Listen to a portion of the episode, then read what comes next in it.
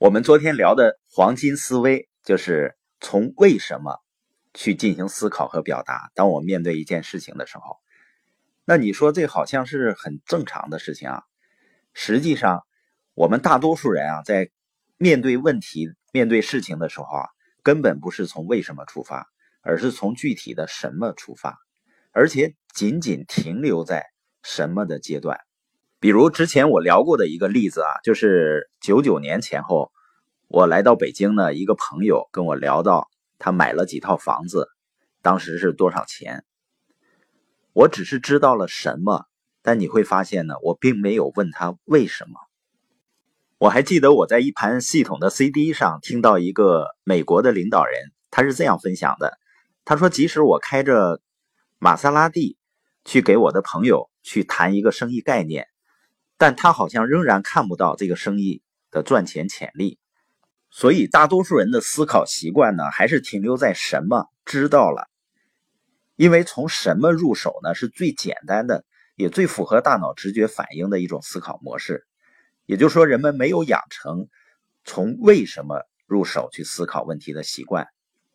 包括小孩你觉得小孩是愿意问为什么吗？实际上，我发现呢。小孩子他更多的问那是什么？包括我们谈的社群的概念，我们真的鼓励所有的朋友都要建立起自己的社群。那很多人呢，只是了解哦，社群是什么，我应该怎么做，然后呢，可能就不了了之了。人们并没有去深入的思考，我为什么要建立自己的社群？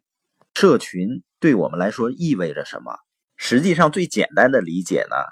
你发没发现啊？现在很多的专业人士啊，包括一些经济学家，他都在谈到未来什么样的人最值钱。以前呢，可能是一个年轻人，他要找到一个好的行业，然后呢，进入到一个好的公司去打工或者合作，然后呢，去使自己啊职位升高，那自己呢就会越来越值钱。但是未来呢？未来是你可以通过在一个社群里去训练自己的技能，训练自己的能力，然后你建立一个圈子，拥有人脉，这才是未来越来越值钱的人所要做的事情。所以，我们说思维方式它才成就一个人嘛，因为你想的和别人不一样，你就一定能够比别人更快、更准确的抓住问题的关键或者本质。换句话说呢，如果我们想更好的看透问题的本质呢，就应该培养为什么的习惯。查理芒格啊，他曾经说过，他是巴菲特的合伙人。他说：“你不断的问自己一个又一个为什么，你就能更好的思考问题。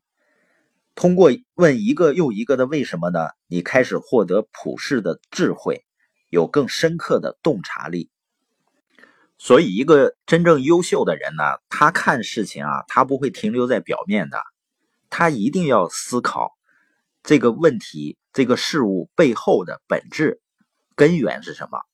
就像我们去医院看病的时候啊，你比如说你是头疼，但是医生呢，他要检查很多方面，因为你的病因呢，可能并不在头部。这个黄金思维呢，它是非常简单的，大家听了是吧？但是它非常强大，这是一个工具，很简洁，而且呢能够直接指向问题的本质。如果我们每件事情呢都培养这个习惯，有问为什么的习惯，然后呢以终为始的去做每一件事情呢，不管大小，都要思考它的意义和价值。包括我们的播音啊，我发现有一些呢做培训的，本身就是培训行业的朋友，他会非常喜欢。也有的朋友呢，他说听了有的内容呢，会对自己触动很大，会有那种脑洞大开的感觉。这个时候，你要停下来问一问自己：是自己以前不知道这个概念吗？实际上并不是的。我们谈的很多的概念呢，都是在生活中大家也都知道的，是有认知的。为什么这次听呢会有脑洞大开的感觉呢？或者有更深一层的理解呢？那是从哪个角度去表达的，才达到了这样的效果呢？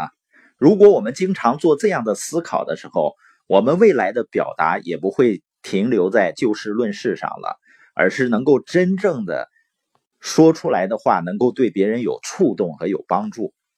那我们本节播音呢，是进一步强调了黄金思维圈最大的价值，就是能够帮助我们透过问题的表面看到问题的实质。